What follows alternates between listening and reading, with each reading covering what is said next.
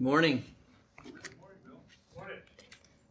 So, twice in the last three days, I've been called a cult leader. I'm just warning you. Okay. Last time I checked, cult leaders want them, want people to listen to them and just do whatever they say without questioning. How often have you heard me say that you need to test every spirit, including me? Can I get an amen on that one? Amen. You need to test the scriptures. So, we're going to do a couple things this morning by way of announcements. Thank you. That'll help. Thank you. so, we have the Pumpkin Spice Holiday Bazaar coming up in a few weeks, November 5th, Saturday. And so, we also have information little sheets and little save the date cards to stick on your refrigerator. So if you'd like one of those or more of those, the save the date cards and the information sheets are back there. If you'd like a poster for maybe not your bedroom, but maybe somewhere public, that would be great. I also received uh, a little cakewalk sign up sheet. Uh, I've chosen not to participate in the cooking of cake thingies uh, for the sake of those who would be coming to the bazaar.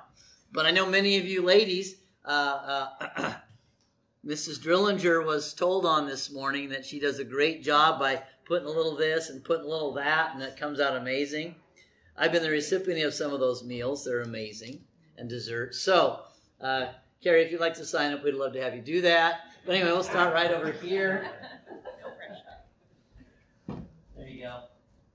And uh, my wife has a, uh, I, don't, I don't know. I, I'm not a cult leader. You all know that, I think. You know, the Word of God is the standard. But my wife does have a cult following for her, her scones. I mean, she is known in the uh, law enforcement sector that I don't think Sharon will ever, ever get another ticket in her life. I mean, that's just how, that's how good they are. They're amazing. In fact, uh, we have law enforcement officers asking to come over for coffee to our house. It's pretty cool. So, anyway. Just put a license plate scone. yeah, Mrs. Scone. Yeah, Sharon Scones. Yes, that's the way to do it. All right. So, a couple other announcements. Uh, uh, family photos. Family photos. How many of you have ever uh, asked Jamie to do family photos other than what we do for the, the church body? How many have ever had her do that before? She does amazing, amazing photos. And I'm not trying to get more business, you know, we should start charging. But uh, next Sunday and the Sunday following, she's going to bring her camera and uh, she's going to take updated photos uh, for the church body. And so uh, there's been lots of changes, uh, new folks, uh, folks, uh, here's more loss, hair loss. And so, you know, we always want to make them up to date. And so uh, please, please be prepared. Let uh, other family members know who may not be here that uh, we are going to be doing that next week and the week following because we want to update our, our uh, entryway, uh, the family. And I, I was blessed, we were blessed with a painting that I want to put out there as well of the old building. It was painted in 1971. It was painted by an artist that um, is nationally recognized. It's original. It's probably worth a ton of money. Um, I think it's amazing, and we got it for free. He painted it for a couple that were married here. They they're friends. They asked. He painted the building, and uh, then they kept it. They both passed, and uh, the son had it. Realized it was this, and he goes, "Well, we have this painting, and we don't really know what to do with it. Would you like to have it?" And so finally, uh, we we have it. So I'm gonna bring it out, so it'll be kind of beautiful. I'm to have something like welcome home and then the pictures of our family and then the picture of the old church building, which is just gorgeous. Wait till you see it. It's like a, uh, what's a Kin, Kinkade? What's that guy's name? Yeah. Thomas. Thomas Kinkade. You're going to see that it's this guy did the same kind of thing with light. the Thomas Kinkade type of, of painting. And so it's very beautiful. So, anyway, what I meant to say was please be here next week or the week following to have your beautiful mug photographed by the one and only Miss Jamie. Can we get it up for Miss Jamie, by the way? I, I called her yesterday, or was it the day before? And she goes, Oh, yeah, I would love to do that. So thank you, Miss Jamie. I appreciate it. All right, tonight's assembly at our house, the Compton Homestead. We're having a guest preacher, and he's going to be decked out in, to, in the nines in his uh, uh, deputy outfit because as soon as the last amen happens, he's out the door to go catch the bad guys. Uh, Darren Kendrick's going to be preaching tonight at uh, the Compton Homestead. Really would love to have you come out. Uh, first sermon he's ever done, and uh, he's going to do a great job. He was uh, sharing with me a little bit about what he wanted to talk about. And I'm telling you what, this is amazing. That guy took a scripture that I had a mindset about, and he changed my complete understanding of that passage of scripture. Wait till you hear it. I was kind of like, okay, that's exactly right. It's amazing. Wait till you wait till you hear it. I hope you can come out. So, uh, fifth Sunday rally. I don't know if I have my little flyer here. There's so you got somebody got a flyer of a fifth Sunday rally out there. Thank you, sir. I appreciate it. They were uh, included in the excuse me in the bulletins. One's this one is not as colorful as the others. Uh, preacher Kirk Parks, when he was a little kid, used to go to these things called the Fifth Sunday Rally, and he's he's bringing them back into vogue. Uh, I'm not sure what to expect. When I was a little kid, I was not going to church. I was terrorizing the neighborhood. And so, uh, but I'm kind of excited to see what this is all about. It's October 30th, beginning at 6 p.m. at the Alvadore Christian Church, uh, hosted by them. And it's an evening of congregational singing and fellowship, and uh, the Lord's Supper will be served. In fact, uh, Preacher Kirk is going to be given a, a, masterful Lord's Supper presentation. I'm very excited about it. And so uh, I hope you all come out and support him. That would be great. One last question. I want to see a show of hands. How many of you really love and appreciate Kirk and all he's done for our congregation here? I mean, he's done a tremendous job. Kirk and Melissa want to come back. They want to come back. But they also want to stay. So I mean they're in this they're in this we, we want to stay and serve them and I'm excited and I'm sometimes kicking myself because I suggested that he might be a good fit for them when their preacher up and left for more money. And literally, literally, just up and left right before uh, Resurrection Day. And so uh, Kirk went out there, did a masterful job on Resurrection Day Sunday, and he's been out there ever since, and he's been doing a great job, and they want him to be their preacher. Isn't that awesome? I think it's awesome. But they still want to come back home every Sunday. They want to be in assembly here. And they asked if we'd be willing to move our assembly 15 minutes later. If I could ask the men, and, and, and uh, I'll ask Jeff to be the strong man, he's got thumb cuffs. I would like to still get out at 1215 but be able to preach a sermon that's a little bit more than a 20 minute sermonette. So, uh, when in fact he does begin and they change their schedule to accommodate him to get out a little bit early, and we start 15 minutes later, then they can come out and they can assemble with us. Would anybody have a problem with that? If, if, if I get you out at 1215 like we normally do. You're saying, I thought we were supposed to get out at noon. Check. It's always 12:15, okay? It's, no matter what, it's 12:15. So, and and nobody seems to rush out unless they have a 12 o'clock appointment. So I, I get it. I'm I'm understanding. So, um, if you'd be willing to do that, that'd be great. If not, think about it. You know, be think about others. I mean, they need. This is what Kirk said. I want to be fed even though I am feeding others. I think that's a great that's a great yeah. thing. So I appreciate that they want to come back and be a part of, continue to be a part of the body here. How many know that Timothy, by the way, served two congregations? How many know that? He served two congregations. And so here we have a Timothy among us, Mr. Kirk Parks and his lovely bride, Melissa. So, all right, so Fifth Sunday Rally coming up October 30th. Uh, Pumpkin Spice Holiday Bazaar, got that done. Is there birthdays coming up this week? Any birthdays coming up this week? I looked in the bull or the directory and I didn't see one, but is there one that might have been missed? You got one coming up, Max? You were doing like this. Oh, what?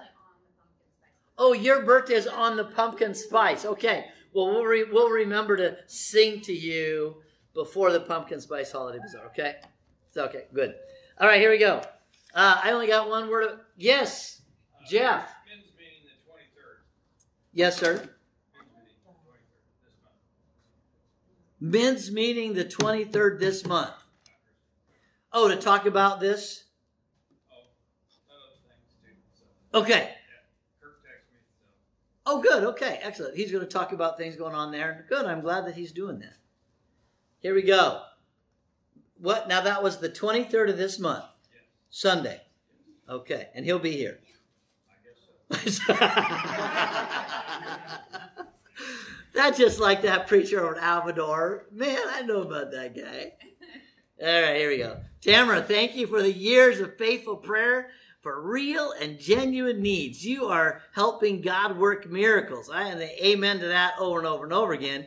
You are a reminder that our God is the God of the impossible. Love you so much. And there's hearts here, and it's in purple writing in this beautiful print. So I think it is probably Mrs. Hunter. There you go. All right. Did I get it right, Mrs. Hunter? Yes, I knew that. Okay. Good. All right. Are we done with all that now? Any other announcements? No more announcements? Okay. Let's let's get to it. Grab your Bibles. Turn to the book of Ephesians and chapter 4. Ephesians 4. Oh, I always like to start that way in the morning. It's kind of fun and fluid. Uh, and now I'm under the gun to get out of here by 12:15. So, and it's my fault, not yours. Ephesians chapter 4, uh, beginning in verse 1, it says, Therefore I urge, uh, therefore I, the prisoner of the Lord, urge or implore you to walk in a manner worthy of the calling with which you have been called, with all humility and gentleness, with patience, showing tolerance for one another in love, being diligent to preserve the unity of the Spirit in the bond of peace. Now there's one body and, and one spirit, just as you are also called in one hope of your calling, one Lord, one faith, one baptism, one God and Father uh, of all, who is over all, through all, and in all. That's a beautiful passage of Scripture. Ken did this really wonderful uh, sign and notice Ephesians 4:1 walk in a manner worthy of the calling. You get to see it every Lord's Day until the end of the year, and you get to hear it every Lord's Day until the end of the year because we're going to continue working on this till the end of the year. Saying, really? Yep, there's there's enough here to do that. Now I want you to turn to the book of Philippians and chapter two. Philippians in chapter two. This passage always challenges me because of what we're called to do and be as Christians. Therefore, if there's any encouragement in Christ, if there's any consolation of love, if there's any fellowship of the Spirit, if any affection and compassion, make my joy complete by being of the same mind, maintaining the same love united in spirit, intent on one purpose. Do nothing from selfishness or empty conceit, but with humility of mind, regard one another as more important than yourselves. Do not merely look out for your own personal interests, but also for the interests of others. Have this attitude in yourselves, which was also in Christ. Let's pray. Our holy God in heaven, how thankful we are for your word. You've called us to walk in a manner worthy of the calling with which we have been called. We know that you have called us out of darkness into your marvelous light. We know that your light consists of some very important, magnificent character qualities. And dear Heavenly Father, I pray that we would recognize that, that these character qualities are critical for us to develop family ties, trust, willingness to, to yield to others, to help them and serve you in so doing. We would pray your Heavenly Father that you would help us to recognize this morning that we need to be diligent about that work. We need to be diligent about that business. That business of being united together, one heart, one mind, one purpose. Help us, Father, to see that this morning and evaluate ourselves to see if we're really making the grade. We're living according to the standard that you've called us to in Jesus Christ. Amen. How many remember reading about Noah in Genesis chapter 6? And it says that Noah walked with God. Noah walked blamelessly with God. That's a powerful statement. How many know that Enoch walked with God? And in walking with God, Enoch was taken before he passed away physically. Now, we know that Noah didn't have that experience, but we do know that because Noah walked with God, God gave him what he needed to do to be saved. Amen? What did he tell him to do? I'll give you this blueprint, this beautiful blueprint of this amazing ship. I remember when I was teaching uh, one of the younger children's uh, uh, Bible classes many, many years ago, uh, I asked them to go outside and take a look and see how tall the church building is. How tall is the church building, Jeff, do you think? Well, to the top of the gale part, 30 feet. 30 feet. Okay? Now, it's rather interesting when we start talking about the dimensions of the ark. Okay? The dimensions of the ark 75 feet wide, 45 feet tall, three foot football fields long. So when we go outside and I say, see the top of that building? That's not even close to how tall. See how wide this building is? I think it's I think this is 60 feet. Not even close. Still got more to go. And then three football fields, we actually measured it out. We started over here, we went way down the lane. It's pretty awesome. That's a huge boat. He told Noah how to live his life for a hundred years that it had to all do with building the boat to save his family and anybody else. Now, might I suggest that the church is the new boat? You need to get into the body of Christ. You know, the body of Christ is the only thing that will sail through the next judgment. It's not water judgment, it's fire judgment. The church is fire retardant, fire resistant. It will not burn and it will not be shaken apart. Aren't you glad Noah's ark didn't shake apart? God made sure and he gave the pattern. We have a pattern this morning. The pattern is what? Going back to the book of Ephesians. Walk in a manner worthy of the calling with which you've been called. And then it tells you how to do that, how to walk. The first one is humility. Humility. Remember, I asked you the question hey, would you trust an arrogant person that was unteachable and knew all things, and they were so prideful they told you so every time you talked to them? Would you trust that kind of person? Why? Because they're what? self focused. But would you trust somebody who's humble, who's willing to serve, to help you out whenever you ask, and they're consistent in it? Would you trust them? See, there's a big difference, isn't there? The opposite of humility is pride. Humbleness is being willing to yield. Yield to who? Yield to Jesus Christ. Yield to God. But we read on, it says, and gentleness with patience, showing tolerance for one another in love. And then the next phrase, being diligent to preserve the unity of the Spirit. Unity of the Spirit. I wonder what that means. Unity of the Spirit. You know, I think I used to think I knew what it meant. I think differently now. Because how many of you have ever read that? You just read it, go, yeah, unity of the Spirit. That sounds cool. Yeah, I can do that. Not sure what it is, but yeah, we're doing that. Well, let's ask the question What does it mean for the called to diligently preserve the unity of the Spirit? That means that you and I individually need to do something to preserve the unity of the Spirit. How many know that the scripture teaches that we are a diverse group of people? Look at look at verse 7 in Ephesians chapter 4. Each one of us has been given a unique special gift and talent. So we're different, man. We're diverse. But now we're called to be united, unity of the Spirit. One group united. I don't know about you, but I've ever worked with a group of people and some people are just like, are you kidding me? It's tough. When you get two or more people together, it's tough. I mean, sometimes husbands and wives don't jive, right? And then you add kids to the mix. Then it really gets exciting.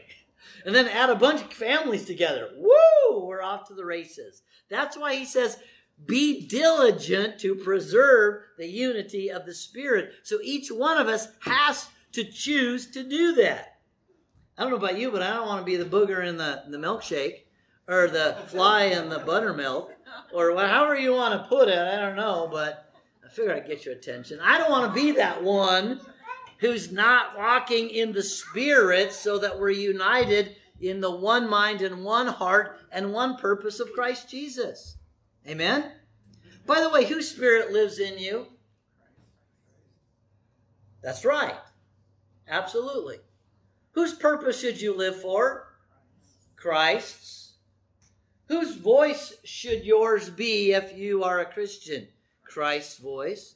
What about the sacrifices? Christ's sacrifice for you or for others? Did Jesus ever sacrifice for himself? Think with me for just a minute. Think of a scripture. Did Jesus ever sacrifice for himself? Can you think of one? It's kind of like the same question I asked a few months ago. Do you ever find a scripture where Jesus cussed somebody out? I've never caught that one either. It's not in there. Everything he did, he did for you. Everything he did, he did for us. Everything he did, he did for his father. Everything he did was never for himself. Can I get an amen on that one? Man, I'm glad he, he lived selflessly. Otherwise, none of us would be here, or at least have the hope of heaven. So, brethren, I, I want you to listen to a couple scriptures that just blew me away. Proverbs 16 25, you don't need to turn there. There's a way which seems right to a man, but its end is the way of death. I know the right way to go. Really? Is it your way or the Lord's way? If it's the Lord's way, great. If it's your way, probably not so much. Well, here's another one I thought was rather interesting. Many of you have heard this one before. You know it's in Judges in chapter 17 and verse 6. In those days there was no king in Israel. Every man did or every person did what was right in his own eyes. You think you could trust people in that? in that situation, everybody's doing right in his own eyes. I want what you got, and I'm going to take it, and that's the right thing to do. Man, you couldn't trust anybody in that environment. Now, did you hear something in that verse? You can go back and look look it up to see if I'm telling you the, the thing. You know how cult leaders are, they don't want you to look up anything. All right. So go back and look it up. In Judges chapter 17 and verse 6, it says there, it says, in those days, there was no king in Israel. Aren't we the New Jerusalem? Aren't we the true Israel? Here's the question Is there a king inside of you? Is there a king inside of you? If there's a king inside of you, do you walk on the king's highway or you, do you take your own highway? I'm, I want to walk on the king's highway. Amen? because the king's highway leads to heaven, and other people who would follow me would get to heaven too. Because it's not my way, it's his way. I don't know about you, but I've lived long enough to figure out that whenever I try to do it my way, it always fails to some degree, sometimes horribly. You know, sometimes not so much, yeah, I did pretty good, and then whack, you know, the next I trip. So I want to quickly go through the, the describing what diligence means. That's what each one of us needs to be diligent in preserving the unity of the Spirit. So let's jump right in. Point number one What does it mean uh, to be called, the called, to be diligent? Well, I'm not going to pronounce that word, but here's what it actually means it means to be zealous, earnest, and eager. I love that one. In a worthy effort. To be zealous, we all know what zealous means. To be earnest means to do it right away and to be eager. Is there an attitude and eagerness? I don't know about you, but I know there's a lot of people who are eager for football season. They're eager to go to a duck football game. They're eager. They're going to spend all sorts of time, money, and energy. They're eager. In fact, wild horses couldn't keep them away. They're diligent about making sure all their plans are in order to get there. I mean, we could do that for anything, couldn't we? My question is is are we zealous, earnest and eager to make sure that we're we're staying united together as one according to the Spirit? 1 Thessalonians chapter 2 verse 17 is a rather interesting statement. I'm going to take a look at that one really quickly. 1 Thessalonians chapter 2 and verse 17. I thought this was like, wow. That's amazing. Verse 17. This is what Paul says. But we, brethren, having been uh, taken away from you for a short while because of horrible persecutions, go check me out on that one, in person, not in spirit. In other words, we are away from you in person, but you are always in our hearts. We're all the more eager with great desire to see your face. Do you see what Paul's saying there? That word eager is the word diligent. I am diligently planning and I am zealous about getting there to see you. I don't know about you, but wouldn't you feel excited if someone were saying, I am zealous, I can't wait to see you, I'm doing everything I can to get there? You go, man, they must like me or something. All right? Well, shouldn't we be that way in regards to making sure that we're being who God has called us to be in the Spirit so that we can have this union that is powerful in changing not just my life, but more importantly, your life and the lives of those around us? That's what this is really all about. So I want you to look at those other passages when you get an opportunity. They are hugely important. By the way, the next one I want you to really try to get to it in this in this uh, Timothy 2:15. It says, be diligent to show yourself a workman who handles the word of God correctly. You know, if you do that, as Brother Jeff was preaching this morning, if you'll do that, you're going to grow strong in faith and you're going to be able to really build the kingdom by you being united in the Spirit. But I want you to look at the next one. What does it mean to, to pers- or to preserve? To preserve. Uh, many of you know that uh, I am I am not going to be going to Belarus. I was planning on it. Next weekend, I was going to be gone. Uh, I was excited about this one event. The lady who runs the Oktoberskaya shelter uh, invited me to come over and help her to make pickles. Yeah. Preserving cucumbers is what pickles are. I was really excited and some of you already heard that I, she gave me a, a, I mean, it was a monster jar of pickles last time I was there, back in 2019, and I only had four days. And you, what are you going to do with the pickles? We had to eat them. It was great. Pickles, breakfast, lunch, and dinner. You ever have pickles for breakfast? It's good stuff, man. Those pickles were so awesome. I've never had a crisp pickle that didn't kind of burn my mouth because there was too much whatever is in there these pickles were just like, wow. So I asked her, would you show me how to make pickles? In fact, I'll come over and I'll, you, I'll be your little slave. You just, and I'll watch and we'll make pickles. That lady was absolutely over the top excited about me coming help you preserve pickles. I know that's weird, but shouldn't we be eager, zealous, and excited to preserve the unity of the Spirit as much as that beautiful Belarusian lady was excited for me to come over in her kitchen and help her do pickles? I wish you should have seen it. I got great pictures of her and her mom. They're so excited as I was holding my jar of pickles when I asked them if I could come and they could show me. By the way, I'd had her pickles before. So when I got that big jar, I was going, yes! And so uh, it was a great time.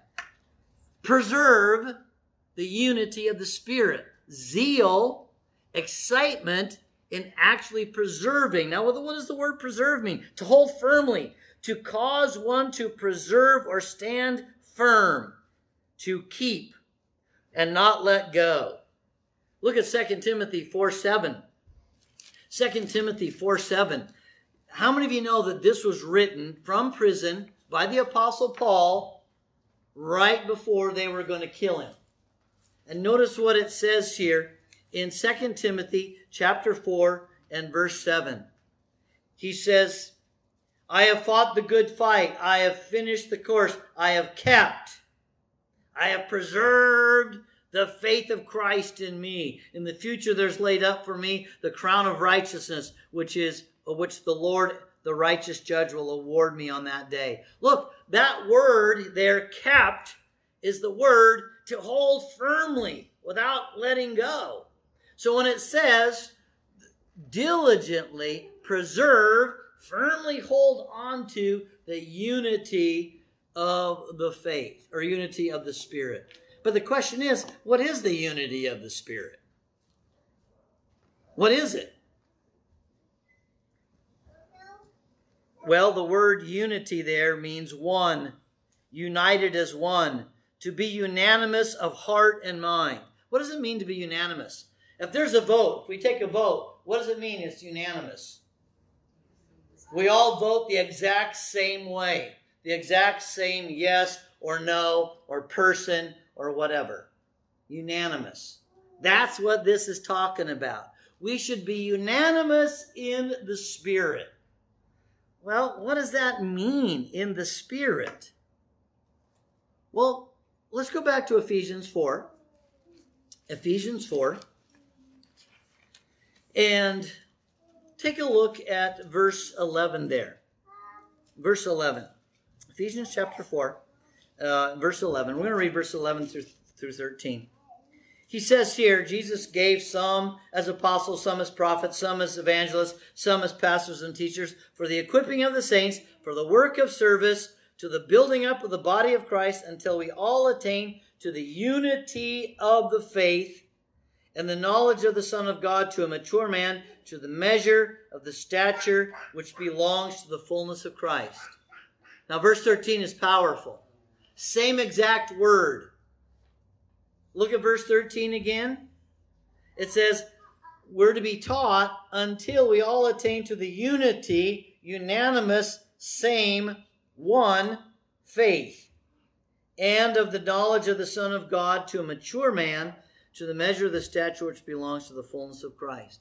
Remember, we talked about Jesus being perfectly humble. He's the gold standard for humility. How are we going to, as a church, be united?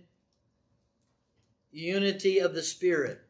We all need to be as humble as Jesus. Brethren, I have news for you. I have work to do on that one. So if you have work to do on that one, don't feel like you're alone. We can suffer together. Actually, it's not suffering at all when you're humble. It's pretty awesome when you serve other people because God says, He who waters others waters himself. In humility, Jesus Christ laid his life down, and what a beautiful bride he has. Amen. A bride that loves him. A bride, if she is understanding, will lay her life down in serving him. That's you and I, by the way. But humility. How do you serve Jesus, by the way? Do you know? Book of Matthew 25 says, And the king brought those who were the sheep, and he says, Blessed you of my father, Inherit the kingdom prepared for you from the foundation of the world. If I was hungry and you gave me something to eat, thirsty and you gave me drink, I was naked and you clothed me, a stranger you invited me in, sick and in prison and you visited me. And they'll say, When did we do that, Lord? He says, When you did it to the least of these, my brothers, you've done it unto me. You know, when we are willing to humble ourselves and be patient and gentle and kind, and do that consistently, just like Jesus, and we each do that, we're going to be serving each other. We are going to be walking, living, breathing, speaking, doing as Christ would do as he walked in this world. Remember, I've shared this before. In fact, I've shared it so much you're probably going to finish the, the statement for me. Jesus is the firstborn of all creation. He is the, the prototokos for all human beings, the prototype. The prototype, in this case, was perfect, and he was put into manufacturing. They manufactured the prototype. You know, when, the, when someone comes up out of the water, boom, another prototype or another manufactured after the prototype comes off the line. We are then what? Christ ones. Oh, there's another one. There's another one, just in the same manner as the first. I don't know about you, but that's pretty exciting. Do you have the fullness of deity dwelling in your body? Father, Son, and Holy Spirit? Yes or no? The Bible says yes. When you are immersed into Christ, boom, there's another Christ one. The devil shakes. That's why he attacks young Christians, because he doesn't want them to figure out who they are. Because once they figure out who they are, that they can be humble like Jesus and serve others and share with them the truth of the gospel, the devil's going to lose another soul. Do you see the power then of walking united as one? United in the Spirit, walking in the Spirit, each one using your gift, talent, and ability to serve other people. It's powerful. Brethren, what then does it mean to look, or what does this wonderful passage look like? Well, I'm going to ask a few questions. On the back of your lesson plan, there's a couple uh, uh, little questions I'm going to ask. And uh, I'm going to ask them in an interesting way. Do you, do I, do we bear the name Christ? Do you? Do I? Do we bear the name Christ? What's the answer? Absolutely. You shouldn't be a, uh, is that a trick question by the preacher? It's not a trick question. When you were immersed, Bill was crucified and Christ became the resident in my body. It's not like an alien invasion or something. It's not weird like that. I get to keep my, my name, I get to keep my, my personality and my gifts, but now I'm a new man. I'm Christ in this body, and Christ now can use me to fulfill his will. You know what? Someone outside of Christ can't fulfill God's will. Can't do it. It's impossible. So guess what? For those of you who I've helped and for those of you who've helped me sacrificially, we were doing exactly what Christ wanted us to do, living like him. Now, I got a few scriptures there. You can look at them on your own if you want, but I love it in book of Acts in chapter 11. It says that the disciples were first called Christians, Christ ones in Antioch. And guess what? That name is carried on. So, do you bear the name Christ? The answer is yes, if you've been born again of the water and the Spirit. But the next one is, is do you, do I, do we bear the image, the character image of Christ in all we do and say? Now, guess what? If you've been immersed into Christ, you bear his name. You are a Christ one. But the next question is, is are you living like him? Can people tell that? So if we go back to Ephesians in chapter 4, if you're there, great. If not, that's fine. But if you turn there, it says, with all humility. How about all humility? Are we living with all humility? How about all gentleness? Are we living? Remember what gentleness is about? If not, go back and look at that sermon. Brethren, my question is this If we bear the name, should we not bear the likeness in our character? And if we bear the likeness in our character, then we're going to be gentle with each other, merciful with each other, forgiving of each other, extending mercy, time to change, time to grow. But here's another question Do you treat, do I treat, are we treating the brethren in love just like Jesus? And I give you some scriptures. You see, repentance is a powerful tool because it gives us the opportunity to change. I don't know about you, but I haven't mastered the love of Jesus perfectly for everyone. And I know that you probably haven't either, but I shouldn't assume anything. I'll let you decide about you. It's important for us to recognize that because if we're not loving like Jesus, well, how many know what John chapter 13, verse 34 and 35 says? I kind of do.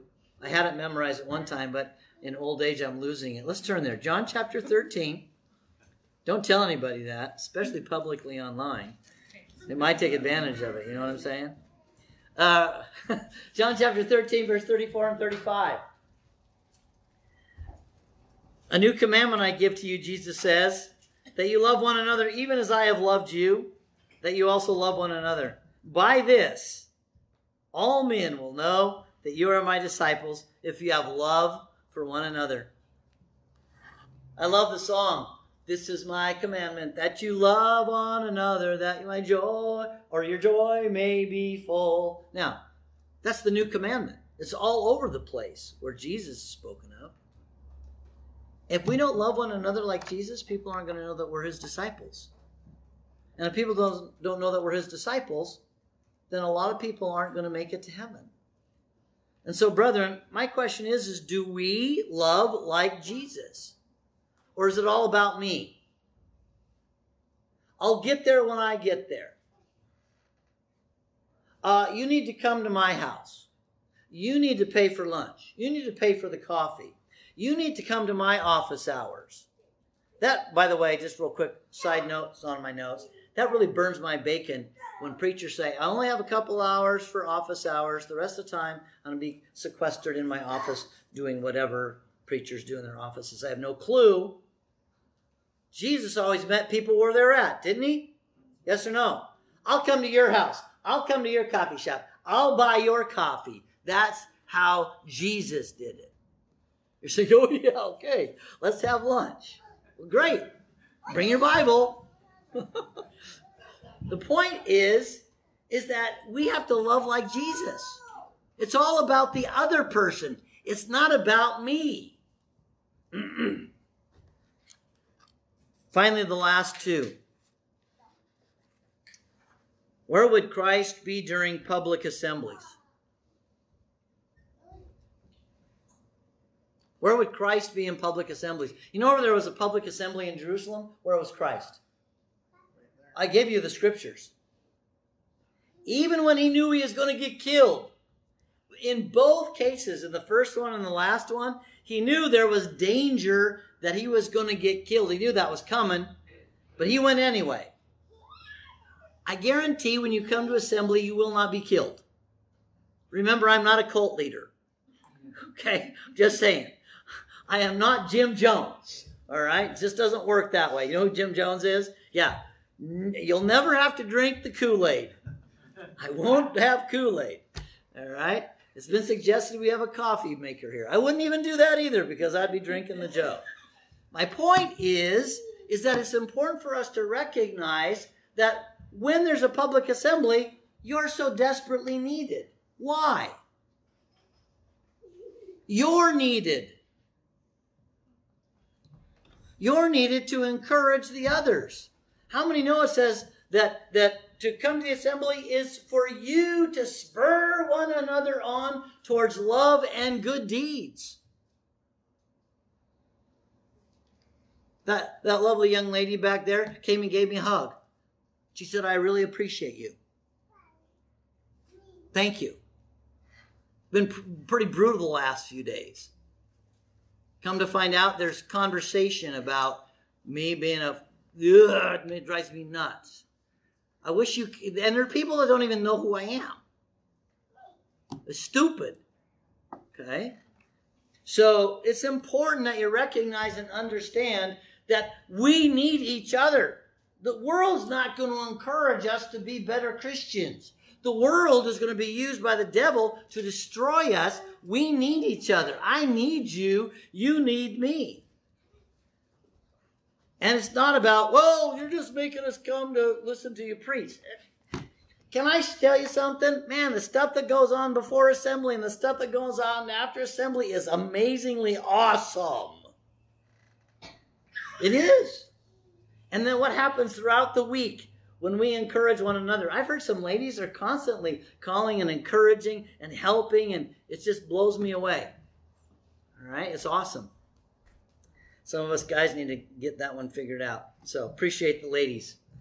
Finally, what would Christ be doing in these in in the private studies and meetings with others? What would he be doing? Would he be trying to get something from people? I'm going to like you, Jeff, because I know that you're really a great construction guy and I need help at home. And so I'm going to schmooze with you, man, so you'll come over and help me put on my roof. I was letting you know that because that's what, you know, cult leaders don't do. They don't let you know their plan. At least I'm honest. I'm telling you my plan. It's the only reason I like you, Jeff. That's crazy, man. Jesus is always about the other person's needs. Always. Are you a Christ one? Yes or no? Whether it's public or private, we need to be about the other person. When people see that and you need help, you won't have to ask. You won't have to connive and, and sneak and get a hook in there. You know, you won't need to do that. People will want to help you. And they do. It's amazing. But some of us, like Jeff Drillinger and myself, we don't like to tell people we need something. Right, Jeff? Okay. But you have helpers, which is good. So my point is this is that when we are united in the spirit, we are actually looking out for each other sacrificially. And if we're all looking out for each other, as I shared at the beginning, a prideful person that's arrogant and knows all things and can't be taught, and they're very proud, just ask them and they'll tell you how much they know. That's a person that's all about themselves. But the person who's humble and helpful and compassionate and patient and kind, that's the person you can trust. You want to build trust? Walk in the Spirit.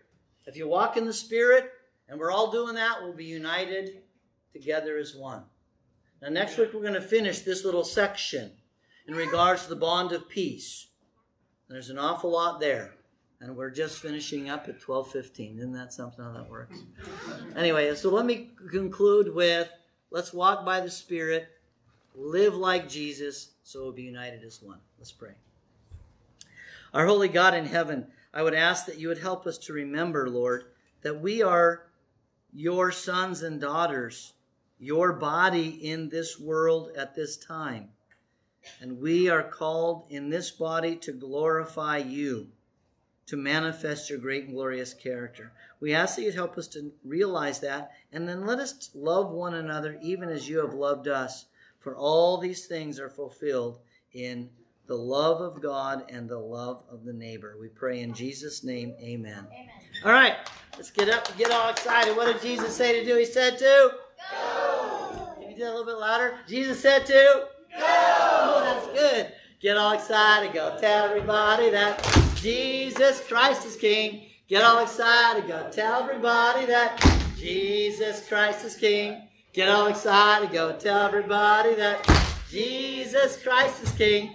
Jesus Christ is still the King of Kings. King of Kings. All right, let's go do it. Thanks once again for listening.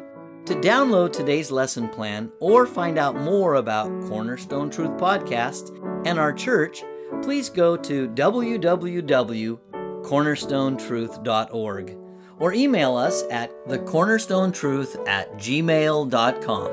Have a blessed week.